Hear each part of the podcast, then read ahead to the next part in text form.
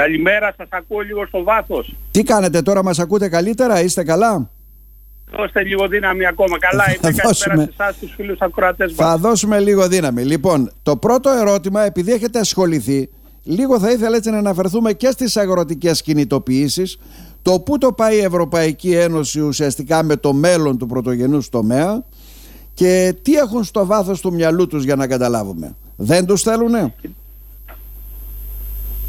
Μας ακούτε; Ναι, ναι, σας ακούω. Ναι. Πού το πάει η Ευρωπαϊκή Ένωση με τους αγρότες; Ακούστε, είναι κάτι το οποίο δεν είναι πρόσφατο. Έχει ξεκινήσει ουσιαστικά από το 2014 ίσως και πιο πριν.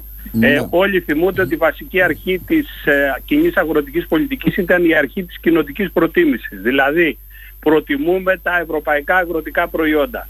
Για να τα προτιμάει κανείς πρέπει να υπάρχει και μια προστασία στην τιμή τους. Βέβαια. Παράδειγμα, εάν ε, λέμε έχουμε εισαγωγή από αιγυπτιακές πατάτες που στοιχίζουν ένα ευρώ και οι δικές μας οι πατάτες διδημοτήχου στοιχίζουν ας πούμε λέω ένα δέκα, Μμμ. τότε για να μπουν και να φτάσουν στο σούπερ μάρκετ οι πατάτες Αιγύπτου με το παλιό σύστημα έπρεπε να κοστολογηθούν τουλάχιστον ένα 20. Δηλαδή να προσθεθεί αντισταθμιστικό όφελος όπως έλεγε, να Ναι, είναι ναι. πιο ακριβές από την πατάτα την ελληνική ή την ευρωπαϊκή και αν θέλω εγώ ή εσείς να πάρω πατάτες Αιγύπτου ας τις έπαιρνα αλλά θα ήταν πιο ακριβές. Μμμ. Αυτό το σύστημα υπήρχε για όλα τα αγροτικά προϊόντα. Ονομαζόταν αρχή της κοινοτικής προτίμησης. Αυτό καταργήθηκε. Και καταργήθηκε για τον εξής λόγο. Διότι οι Ευρωπαίοι πουλούσαν βιομηχανικά προϊόντα στις ε, χώρες τις αναπτυσσόμενες που ήταν αγροτικές Ναι, ναι. οι οποίες είπαν ότι δεν θα παίρνουν μόνο βιομηχανικά προϊόντα θα πρέπει Θα αυτές παίρνετε και να τα αγροτικά εξάγουν τα δικά μας στην προϊόντα. Ευρώπη Είναι τα ξεκάθαρο αγροτικά. αυτό. Ναι, και πιο φτηνά. Μόλις έγινε, Ναι. μόλις έγινε αυτό, καταργήθηκε η κοινή αγροτική πολιτική στο σημείο αυτό που ήταν καθοριστικό και είχαμε πλέον όλο το διάστημα, εγώ όπως ξέρετε ήμουν στο διάστημα 2014-2019 στην Ευρωπαϊκή Ένωση, στο, στο Ευρωπαϊκό Κοινοβούλιο, όλο αυτό το διάστημα είχαμε συνεχείς διεθνείς συμβάσεις για δασμολόγητα αγροτικά προϊόντα. Μμμ. Είτε από την Μεσημβρινή Αφρική όπως λεγόταν, δηλαδή από την Νότια Αφρική, ε, από την Νότια Αφρική και άλλες χώρες, η οποία δικαιούται να παράγει και φέτα. Θα έχουμε τη South Africa φέτα. Ναι, ναι. Είχαμε την υπόθεση με τη ΣΕΤΑ, τη θυμόσασταν, είχε Το θυμάμαι, ναι. αναστατώσει Μμμ. αυτό το θέμα ήταν εισαγωγές βιομηχανικών και αγροτικών προϊόντων από, την, από τον Καναδά. Απλά εμείς ενδιαφερόμασταν μόνο για την φέτα. Οι υπόλοιποι είχαν πρόβλημα σε άλλα προϊόντα. Υπήρχε συμφωνία της Ευρώπης για εισαγωγές κρεάτων και γαλακτοκομικών προϊόντων Να. από Αυστραλία και Νέα Ζηλανδία. Υπήρχε συμφωνία να έρχονται αθρώες εισαγωγές από την Ουκρανία.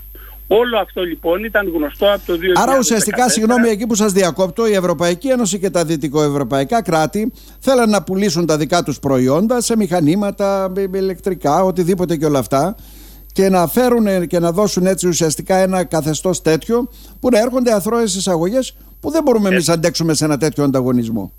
Ακριβώς αυτό ήταν το θέμα. Αν ανατρέξει κανείς τα πρακτικά και στα δελτία τύπου που είχα στείλει ανά εποχές, εξηγούσα ότι δεν μπορεί να υπάρξει αυτό το σύστημα γιατί κάποια στιγμή, όχι από την πρώτη ώρα, αλλά κάποια στιγμή θα φτάναμε σε ένα σημείο ούτως ώστε να υπάρχει πρόβλημα με τα δικά μας προϊόντα, τα προϊόντα του Ευρωπαϊκού Νότου. Ε, αυτό και έγινε, απλά τώρα οξύνθηκαν τα πράγματα για Ναι. δύο-τρεις επιπλέον λόγους. Πρώτον, γιατί αυξήθηκε το κόστος ε, της ε, ενέργειας, Ενέργειας. αφού Μμμ. δεν έχουμε πλέον το φτηνό φυσικό αέριο το ρωσικό. Δεύτερον, ε, έχουμε πρόβλημα και με τα λοιπάσματα. Τρίτον, ε, υπάρχει πρόβλημα ε, συνολικά που ανέβηκαν ε, διάφορα κοστολόγια. Ναι, ναι. Και επιπλέον αυτό που έγινε τώρα είναι ότι δεν υπάρχει κανένας φραγμός με τα προϊόντα τα αγροτικά από την Ουκρανία. Πρώτα Μάλιστα. υπήρχαν και κάποιοι μικροδασμοί. Τώρα τα στοιχεία λένε, προσέξτε, 65 εκατομμύρια τόνοι, θα καταλάβει ο κόσμος, 65 εκατομμύρια τόνοι Μμμ. προϊόντα αγροτικά μπήκανε από την Ουκρανία στην Ευρώπη. Από αυτά τα 61 εκατομμύρια τόνοι ήταν σιτηρά, και θα πει κανείς μπράβο, καλό είναι τα σιτηρά γιατί θα πηγαίναν στην Αφρική. Ναι. Δεν πήγαν όμως στην Αφρική, τα κρατήσαν οι βιομήχανοι στην Ευρώπη και οι εταιρείες τροφίμων και τα σούπερ μάρκετ, τα κάνανε προϊόντα, δηλαδή μακαρόνια κλπ. Με αποτέλεσμα πρώτον, να μην παίρνουν τα σιτηρά των Ευρωπαίων αγροτών, γιατί Ναι, ήταν ναι. πιο ακριβά. Δεύτερον, να πουλάνε τα προϊόντα αυτά στην Ευρώπη και όχι στην Αφρική και να ανεβούν και τιμές. Δηλαδή, φτάσαμε Δηλαδή, σε συγγνώμη μια τώρα, κατάσταση μία που φάμπρικα, μία φάμπρικα ουσιαστικά με τις πλάτες των ηγετών της Ευρωπαϊκής Ένωσης. Εμείς δεν τα Βεβαίως. βλέπουμε αυτά. Ναι. Βεβαίως. Κοιτάξτε, όσοι είναι να τα δουν, Ναι. τα έβλεπαν και τα είχαν καταγγείλει έγκαιρα. Εγώ μπορώ να σας αφέρω, αναφέρω και ημερομηνίες πότε συζητήθηκαν τα θέματα στην Ευρωπαϊκή Ένωση και πότε τα καταψήφισα εγώ και τι κάνανε οι άλλοι. Το θέμα όμως είναι ότι στο κουφού την πόρτα λέει όσο θέλεις βρόντα. Διότι και θα πάμε στο επόμενο θέμα φαντάζομαι με το ναι, ναι, ψήφισμα ναι. για Με το κράτος ψήφισμα. Ναι, δικαίου. ναι, ναι. Μμμ. Ναι, για να μπορεί να ακουστεί η αφωνή μας θα πρέπει να υπάρχει μια προβολή. Ε, στα μέσα μαζικής ενημέρωσης, κυρίως τα κεντρικά, όσες φωνές ήταν ε, ας πούμε αιρετικές δεν ακούγονταν από τότε, όχι μόνο και σήμερα. Άρα λοιπόν για να γυρίσουμε στο θέμα μας, Ναι. υπάρχει αυτό το πρόβλημα. Προσέξτε πώς αν θέλετε η ζωή ας πούμε εκδικείται. Το 2017 με πρόταση του Γιάροσλαφ Βαλέσα, του γιου του Λεχ Βαλέσα, Ναι, ναι. επετράπη και έγινε δεκτό και με πρόταση του Λαϊκού Κόμματος, Ευρωπαϊκού Λαϊκού Κόμματος που ανήκει η Νέα Δημοκρατία, να έχουμε αδασμολόγητα προϊόντα αγροτικά από την ε, Ουκρανία που ήταν, συμπεριλαμβανόταν και το μέλι, γι' αυτό φωνάζουν μελισσοκόμοι Ναι, τώρα, ναι, ναι. και τα γάλατα και τα λοιπά. Και φτάσαμε στο σημείο, θα θυμόσαστε πριν δύο μήνες, Ναι. όπου οι Πολωνοί αγρότες πριν ξεσηκωθούν οι Γερμανοί κλείσαν τα σύνορα της Ουκρανίας με την Πολωνία να μην μπαίνουν τα φορτηγά. Το θυμόσαστε. Μμμ. Βεβαίως. Λοιπόν, δηλαδή η ζωή η ίδια πολλές φορές εκδικείται όταν υπάρχει μια άφρον πολιτική. Και γιατί γινόταν αυτό; Για καθαρά πολιτικούς λόγους. Διότι θέλαν την Ουκρανία στην αγκαλιά της Ευρώπης και του ΝΑΤΟ Ναι, ναι. και έπρεπε από εκεί και πέρα να κάνουν παροχές αλόγιστες προς την Ουκρανία. Μάλιστα. Γι' αυτό φτάσαμε σε αυτό το σημείο. Ποιο το μέλλον να θέσω το τελευταίο ερώτημα των ε, ε, αγροτών έτσι, στην Ευρωπαϊκή Ένωση αλλά και στη χώρα μας.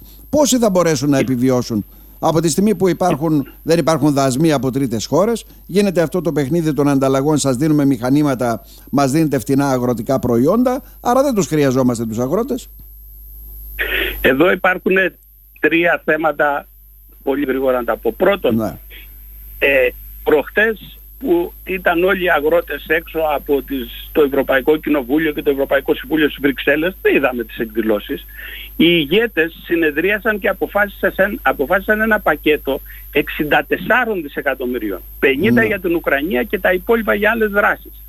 Εάν έδιναν 5 δισεκατομμύρια στους αγρότες, τους Ευρωπαίους, θα είχε αντιμετωπιστεί για ένα μεγάλο χρονικό διάστημα το θέμα. Και όμως υπήρξε σκληρή αντιμετώπιση από την Ευρωπαϊκή Ένωση, δεν έδωσαν τίποτε ουσιαστικά στους Ευρωπαίους αγρότες, με αποτέλεσμα να υπάρχουν πάρα πολλά προβλήματα. Δεύτερον, γίνονται και κάποιες, υπ- κάποια πράγματα κάτω από το τραπέζι. Δηλαδή, η Γαλλία θα ακούσατε με τον πρόεδρο Μακρόν ανακοίνωσε Ναι. ότι θα υπάρχει λέει ιδιαίτερη γαλλική προτίμηση δηλαδή θα βάλουν φραγμό στα διάφορα προϊόντα που εισάγονται από το εξωτερικό οι Γάλλοι μονομερός αυτό για να το κάνουν βεβαίως οδηγεί σε μια παρανομία αλλά μέχρι να τους πάνε στα δικαστήρια θα περάσουν 2-3 χρόνια Μάλιστα. Τρίτον, τι άλλο μπορούμε να κάνουμε; Κάτι το οποίο το είχα προτείνει όταν είχα έρθει και στην περιοχή σας. Επιτρέπεται να γίνονται φυτοϊγειονομικοί έλεγχοι. Δηλαδή, ναι μεν κύριε, μπορείς να φέρεις αδασμολόγητα ας πούμε την ντομάτα από την Τουρκία, έτσι, Όπως ή γίνεται. από την πατάτα. Ναι, ναι. Όμως δικαιούσε να ελέγξεις φυτοϊγειονομικά τι γίνεται; Διότι προσέξτε το τρελό. Στην περιοχή τη- της Θράκης ας πούμε δεν επιτρέπεται να πάρεις λιπάσματα παρά μόνο αυτά που έχουν το σήμα ε, δηλαδή είναι αυτά τα οποία έχουν ελεγχθεί Ναι, ναι, ναι. από πλευράς υγειονομικής. Όμως στην Τουρκία καλλιεργούν με λιπάσματα που απαγορεύονται. Μμμ. Με αποτέλεσμα ο δικός μας αγρότης στη Θράκη να μην βάζει ας πούμε τις, τα λιπάσματα λέμε στο διδημότυχο στις πατάτες Ναι, ναι. και να τρώμε εμείς πατάτες Τουρκίας που έχουν λιπάσματα απαγορευμένα. Ναι. Αυτό είναι κάτι που απαγορεύεται και μπορεί η κάθε περιφέρεια, αν έχεις Μμμ. τις υποδομές, Ναι. να κάνει υγειονομι... φυτοϊγειονομικούς ελέγχους και να σταματήσει την εισαγωγή των προϊόντων διότι κύριε δεν τηρείται Κάνουν κατά καιρούς και αποσύρονται κάποια προϊόντα. Κάνουν κατά καιρού. Ναι. Κάνουν κατά καιρούς, κύριε Μαριά, και αποσύρονται κάποια προϊόντα, αλλά συγκεκριμένες παρτίδες. Καταλαβαίνετε. Προϊόντα... Ναι, ναι. Σας χάσαμε; Συγκεκριμένες ναι, ναι. παρτίδες οι οποίες είναι και λίγο τραβηγμένες. Είναι τραβηγμένες. Ναι, ναι, ναι. εγώ ένα πρόβλημα με τα αυγά που είχαν μολυνθεί, ας πούμε, mm-hmm. κτλ. Αλλά αυτό το κάνουν συστηματικά στη Γαλλία και τώρα κάνουν 10.000 ειδικούς ελέγχους στη Γαλλία Μάλιστα. σε όλα τα σούπερ μάρκετ. Άρα είναι ένας μικρός τρόπος Ο άλλος τρόπος είναι είτε θα επαναφέρουμε την αρχή της κοινοτικής προτίμησης για να μπορεί να υπάρχει αυτή η ιστορία, είτε να υπάρχει αυτό που λέγεται όχι αθέμητος ανταγωνισμός. Ποιος είναι ο αθέμητος ανταγωνισμός; Παράδειγμα, ε, όταν καλλιεργείς ας πούμε, όταν έχεις κτηνοτροφείο και έχεις κοτόπουλα στην Ευρώπη υπάρχουν κάποιες προδιαγραφές, δεν πάει να βάλεις ας πούμε το ένα κοτόπουλο πάνω στο άλλο πρέπει να έχουν μια απόσταση, είναι αυτό που λέει η ευζοία των ζώων. Αυτό σημαίνει κοστολόγια για τις κτηνοτροφικές εταιρείες ευρωπαϊκής. Ο άλλος mm. όμως που έχει τα κοτόπουλα είτε στην Αίγυπτο, είτε στην Ουκρανία, είτε στην Τουρκία, τα έχει το ένα πάνω στο άλλο. Αυτό ναι. του μειωνει το κοστολόγιο. Τους δίνει και τροφές που είναι προβληματικές, άρα έχει ανταγωνιστικό πλεονέκτημα αφού δεν τηρεί τους όρους και τις προδιαγραφές. Αυτό λέγεται ναι. αθέμητος ανταγωνισμός ναι και τώρα προσπαθούν να το αντιμετωπίσουν. Ναι, άρα για να το κλείσουμε τώρα άρα εσείς πάρτε 10 οικολογικά σχήματα και προσπαθείτε. Και σε δεύτερη ναι. ναι. Άρα για να το κλείσουμε πάρτε εσείς τώρα τα οικολογικά σχήματα να δούμε αν θα μπορέσετε να ανταπεξέλθετε, μην χάσετε επιδοτήσεις και εμείς θα κάνουμε τις εισαγωγές από άλλες χώρες χωρίς προδιαγραφές, χωρίς κανόνες. Δυστυχώς δεν έσκυψε η Ευρώπη πάνω στο θέμα αυτό και ακούγεται και λίγο ε, ακούστε λένε η γραφειοκρατία της Ευρώπης. Δηλαδή να το έξουν υποτίθεται στους τεχνοκράτες και σε κάποιους δημόσιους υπάλληλους των Βρυξελών. Αυτό είναι ψέμα. Ό,τι υπάρχει υπάρχει διότι έχει ψηφιστεί. Και ό,τι έχει ψηφιστεί το έχουν ψηφίσει οι υπουργοί των κρατών που λέγεται Συμβούλιο Υπουργών και οι Ευρωβουλευτές. Δεν υπάρχει τίποτε αν δεν το έχεις ψηφίσει. Τα υπόλοιπα είναι παραμύθια και υπάρχει και μια εξουσιοδότηση που κακώς τη δίνουν στην Κομισιόν, εγώ είχα καταψηφίσει και πολλοί άλλοι, και λέει στην Κομισιόν κάνε και εσύ παιχνίδι δικό σου και έλα μετά από δύο χρόνια να μας πεις τι γίνεται. Ε, ούτε αυτό πρέπει να επιτρέπεται. Φερρυπίν, μια ψηφοφορία του 2015 την είχε καταψηφίσει ο Μελανσόν, θυμάμαι, mm-hmm. για αυτό το λόγο. Κύριε, δεν μπορώ να δώσω εξουσιοδότηση στην Κομισιόν να κάνει ό,τι θέλει και μετά από τρία χρόνια να έρθει να μου πει τι έκανε. Άρα υπάρχουν λύσεις και πολιτικές ευθύνες όμως. Κύριε Μαριά, πάμε στο δεύτερο θέμα για αυτό το οποίο σας καλέσαμε βέβαια.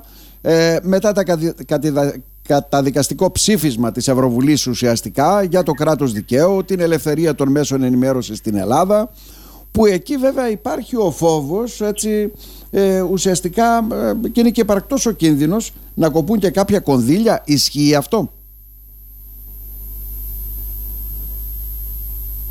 Ισχύει αυτό.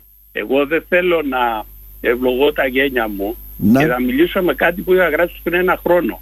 Όταν λοιπόν ξεκίνησε αυτή η υπόθεση με την ΠΕΓΑ, δηλαδή τις παρακολουθήσεις, ε, το σύστημα πήγας κλπ. Δεν ήταν μόνο για την Ελλάδα, ήταν και για άλλα κράτη. Αυτή η Επιτροπή ΠΕΓΑ λοιπόν, ε, περιμήνα Ιανουάριο, τέτοιο καιρό περίπου, έβγαλε ένα ψήφισμα το οποίο συνέδε το θέμα των παρακολουθήσεων, αν αποδεικνυότανε, με το θέμα της, του παγώματος των ευρωπαϊκών κονδυλίων. Και τότε είχα γράψει ένα άρθρο στις 28 Ιανουαρίου του 2023 και είχα πει ότι πρέπει να το προσέξουμε γιατί οι παρακολουθήσεις αν αποδειχθούν μπορεί να φέρουν και περιορισμό των κονδυλίων. Ναι. Ταυτόχρονα ένα άλλο όργανο της Ευρωπαϊκής Ένωσης πάλι τον Δεκέμβριο του 2022, γιατί τίποτε δεν είναι τυχαία, όλα έχουν μια σειρά στην Ευρώπη. Ναι, ναι, ναι. Το ελεκτικό συνέδριο είναι πανίσχυρο, ελέγχει πώς, ε, τι δαπάνες έκανες και αν τις έχεις κάνει λάθος σου τις κόβει. Τις δαπάνες σας ζητάει πίσω τα λεφτα Έβγαλε λοιπόν μια απόφαση περίεργη και έλεγε θα ελέγξω έξι χώρες δείγματοληπτικά για το αν τηρούν το κράτος δικαίου. Εντελώς τυχαία, σε εισαγωγικά, οι, οι χώρες ήταν η Πολωνία, η Ουγγαρία, η Ρουμανία, η Βουλγαρία, η Ελλάδα και η ιταλια Άρα λοιπόν άρχισε να κουμπώνει ένα σύστημα ότι παιδιά αν δουν ότι δεν, ότι δεν υπάρχει κράτος δικαίου θα κοπούν τα λεφτά. Και έρχεται λοιπόν το ψήφισμα της ΠΕΓΑ το οποίο στο ξεκίνημά του είναι καταρχάς 11 σελίδες. Είναι τεράστιο ψήφισμα. Ναι, ναι, ναι. Ε, είναι 4.500 λέξεις. Και λέει, υπενθυμίζει ότι υπάρχει ένας κανονισμός από το 2020 της Ευρωπαϊκής Ένωσης που λέει ότι αν δεν τηρείς το κράτος δικαίου μπορεί να σου κόψουν τα κονδύλια του προϋπολογισμού. Δεύτερον, στην, ε, μετά λέει ποια είναι τα ταμεία και τα λέει όλα. Ευρωπαϊκό Ταμείο Περιφερειακής Ανάπτυξης, Κοινωνικό Ταμείο, Ταμείο Συνοχής, Δίκαιας, Μετάβασης κλπ. Και μετά έρχεται στο τέλος, Να. και μάλλον παρακάτω λέει ότι ανησυχεί η Ευρώπη, το Ευρωπαϊκό Κοινοβούλιο για την κατάσταση κράτους δικαίου στην Ελλάδα. Αυτό είναι στο σημείο 2. Και μετά πάει στο τελευταίο σημείο και λέει στην Κομισιόν, μετά από όλα αυτά, και αφού γράφει το κράτος δικαίου, τι σημαίνει, θα τα πούμε αναλυτικά, έχει βάζει καμιά Ναι, ναι, ναι. κοσαριά προϋποθέσεις, πάει στο τέλος μετά και λέει στην Κομισιόν, όταν λέει θα εγκρίνεις σε ευρωπαϊκά κονδύλια για την Ελλάδα, θα ελέγχει αν συμμορφώθηκε η Ελλάδα με το ψήφισμα, θα ελέγχει αν η Ελλάδα συμμορφώθηκε με δικαστικές αποφάσεις, θα ελέγχει αν τηρείται το κράτος δικαίου, Ναι, ναι. θα ελέγχει αν τα λεφτά φτάνουν στους πολίτες επιχειρήσεις, αλλιώς δεν τα δίνει τα λεφτά. Δηλαδή το λέει στο, στον παράγραφο 27. Άρα όχι περικοπές, Επομένως, δεν το θα δίνει επόμενο τα λεφτά. διάστημα Ναι. Θα έρθει η Κομισιόν και θα πει δεν θα δείτε τα λεφτά διότι θα γίνει ό,τι με την Ουγγαρία. Ακριβώς με αυτή τη διαδικασία μπλόκαραν στην Ουγγαρία 6,7 δισεκατομμύρια ευρώ. Μάλιστα. Τι έκανε ο Όρμπαν; Μπλόκαρε αυτό τα λεφτά στην Ουκρανία. Και δημόσιαστε μετά βγήκε για ένα καφεδάκι. Ναι, Δεν του είπανε πήγαινε να πιεις ένα καφέ. ναι, ναι. Ωραία. Βγαίνοντας για να πιει τον καφέ του δώσανε και το ξεπάγωμα των 6,7 δισεκατομμυρίων και έτσι πήγε για καφέ. Μάλιστα. Λειτουργήσε ως ηγέτης Κατανοητό. τουλάχιστον. Ναι, κατανοητό. Δηλαδή ο Όρμπαν δηλαδή ξεπάγωσαν τα 6,7 δις. Επομένως μπορεί τώρα να έρθουν και να πούνε κύριοι έχουμε ένα ψήφισμα. Ξέρετε τι λέει το ψήφισμα; Παίρνουμε παράδειγμα. Χρησιμοποιεί για πρώτη φορά τη λέξη ολιγάρχες. Η λέξη ολιγάρχες τη χρησιμοποιούν το ψήφισμα της Ευρώπης για τη Ρωσία, για την Ουγγαρία Ναι, ναι. κλπ. Μιλάει λοιπόν ότι υπάρχουν ολιγάρχες στην Ελλάδα οι οποίοι λέει ελέγχουν τα μέσα μαζικής ενημέρωσης άμεσα ή έμεσα τα οποία δεν είναι αντικειμενικά. Άρα θα του πει τι έχεις κάνει για τα μέσα μαζικής ενημέρωσης, Μμμ. έχεις ελέγξει αν είναι αντικειμενικά. Και ποια είναι η ιδιοκτησία. Δηλαδή το, τώρα σε λίγο η κυβέρνηση θα την κυνηγάνε οι ολιγάρχες, Ναι. οι καναλάρχες. Κανονική. Διότι αρχίζει να ελέγχεται ένας θέμα με το τι γίνεται με τα μέσα μαζικής ενημέρωσης. Ε- Είναι δημοκρατικά, έχουν πλουραλισμό, δεν έχουν πλουραλισμό. Οπότε επί δικαίων και αδίκων, γιατί δεν λέω ότι ο καθένας θα έχει και δίκιο, Ναι, ο βέβαια. καθένας θα διαμαρτύρεται, είτε έχει δίκιο είτε έχει αδίκιο και θα πατάει στο θέμα αυτό. Μετά έχει και ένα επικίνδυνο ζήτημα, Μμμ. επειδή είμαστε και στην ευαίσθητη περιοχή της Θράκης. Στο σημείο 21 όσοι προέ, πρότειναν αυτό το ψήφισμα και ήταν και από την Ελλάδα, Ναι. βάλαν τη λέξη μαζί με τους ΛΟΑΤΚΙ. Λέει ότι θα πρέπει, υπάρχει ανησυχία για τις διακρίσεις βάρος των ΛΟΑΤΚΙ, των Ρωμά και άλλων μειονοτήτων. Εδώ κατά τη γνώμη μου όσοι το συνέταξαν έπρεπε να βάλουν κοινωνικών μειονοτήτων για να Ναι. μην εκλειφθεί ότι υπάρχει θέμα Να μην της υπάρχει και κάποιας παρερμηνία δίθεν ουσιαστικά. δίωξης βάρος της Ναι. μουσουλμανικής μειονότητας στην πατρίδα μας. Μμμ. Έτσι, αυτή η παρερμηνία μπορεί να κουμπώσει με το σημείο ε και δυστυχώς θα τα βρούμε μπροστά μας κάποια στιγμή γιατί κάποιοι δουλεύουν συστηματικά. Άρα δεν είναι τόσο Για απλά άλλο που λόγο. προσπαθούν να τα Το σκεπάσουν. σημείο Ναι. ε, λοιπόν, μιλάει απλά άμα το διαβάσετε θα σας σηκωθούν οι τρίχες. Λοιπόν, μιλάει το σημείο ε τα μέσα μαζικής ενημέρωσης πρέπει να έχουν πολυφωνία πολιτισμική και γλωσσική πολυμορφία και ποικιλομορφία. Και εγώ ρωτάω Μμμ. αύριο στην περιοχή σας μπορεί να έρθει κάποιος και να πει για ποια είναι η γλωσσική ποικιλομορφία; Μήπως πρέπει να έχω εκπομπές και σε άλλη γλώσσα; Μμμ. Δεν θα τα λέω εγώ. Θα Μάλιστα. τα λένε αυτοί που θα πατάνε στο ψήφισμα. Άρα Για δεν είναι αυτό το τόσο ψήφισμα, απλά τα πράγματα, όταν κύριε και το- Μαριά. το κύριε Μαριά. προτείνεις Ναι, δεν είναι για τόσο απλά. αντιπολιτευτικά. Κύριε Μαριά, μας ακούτε, δεν είναι και τόσο απλά τα πράγματα. Προσπαθεί η κυβέρνηση να το υποβαθμίσει. Θα υπάρξει Βεβαίως σας πρόβλημα. ακούω. Σας ακούω. Ναι, δεν είναι τόσο απλό το προ... Η κυβέρνηση δεν μπορεί να το υποβαθμίσει. Μμμ. Βεβαίως δεν είναι απλό. Καταρχάς μιλάει για τη λίστα Πέτ- Πέτσα και για τα 20 εκατομμύρια και για τα θέματα ενημέρωσης κλπ. Μμμ. Μετά βάζει θέμα για τη δικαστική εξουσία, ξέρετε τι λέει. ότι θα πρέπει οι πρόεδροι του Αρίου Πάγου Συμβουλίου Επικρατείας να μην διορίζονται τώρα από την κυβέρνηση, να διορίζονται και από τους ίδιους δικαστές. Και θα έρθουν αύριο οι Ευρωπαίοι και θα πει το κάνατε όχι. Α, κράτος δικαίου, ό,τι κάνανε στην Ουγγαρία και στην Πολωνία. Μάλιστα. Να σας πω και άλλα θέματα. Όχι πολλά, το ανοίξαμε κατά πολύ. Παρακαλώ. Ναι, ναι. Μιλάει για τα θέματα... Άρα λοιπόν, επί δικαίων και αδίκων, γιατί ο καθένας θα πατάει εδώ και θα λέει τα δικά του. Ναι. Μιλάει για το, προσέξτε, για, για το θέμα του, του, του δυστυχήματος στα τέμπη, είναι, είναι κόλαφος. Εκφράζει λέει την ανησυχία για έλλειψη διαφάνειας και σημειώνει λέει το συμπέρασμα της Επιτροπής και τα λοιπά, α, θέτει υπό αμφισβήτηση την αντικειμενικότητα κλπ. Δηλαδή εδώ βάζει θέματα για το πώς έγινε ή γίνεται η έρευνα της ε, Ελληνικής Βουλής για το θέμα του, των τεμπων Λοιπόν, ε, οπότε καταλαβαίνετε ότι και το, το πόρισμα που θα βγει για, τα, για το θέμα το, των τεμπών ε, θα αμφισβητηθεί, θα πει ο άλλος. Ναι, ναι, το οποίο είναι σε εξέλιξη σήμερα. Ναι, είναι σε εξέλιξη. πάντοτε ναι. δικαιολογημένες παρατηρήσεις. Κύριε Μπαριά, το οποίο είναι σε εξέλιξη βέβαια τώρα. Για να είναι σε εξέλιξη. Ακούστε, ακούστε ναι. ένα λεπτάκι, με συγχωρείτε παρακαλώ, σας κρατάω. Παρακαλώ, ναι. Προσέξτε τι λέει.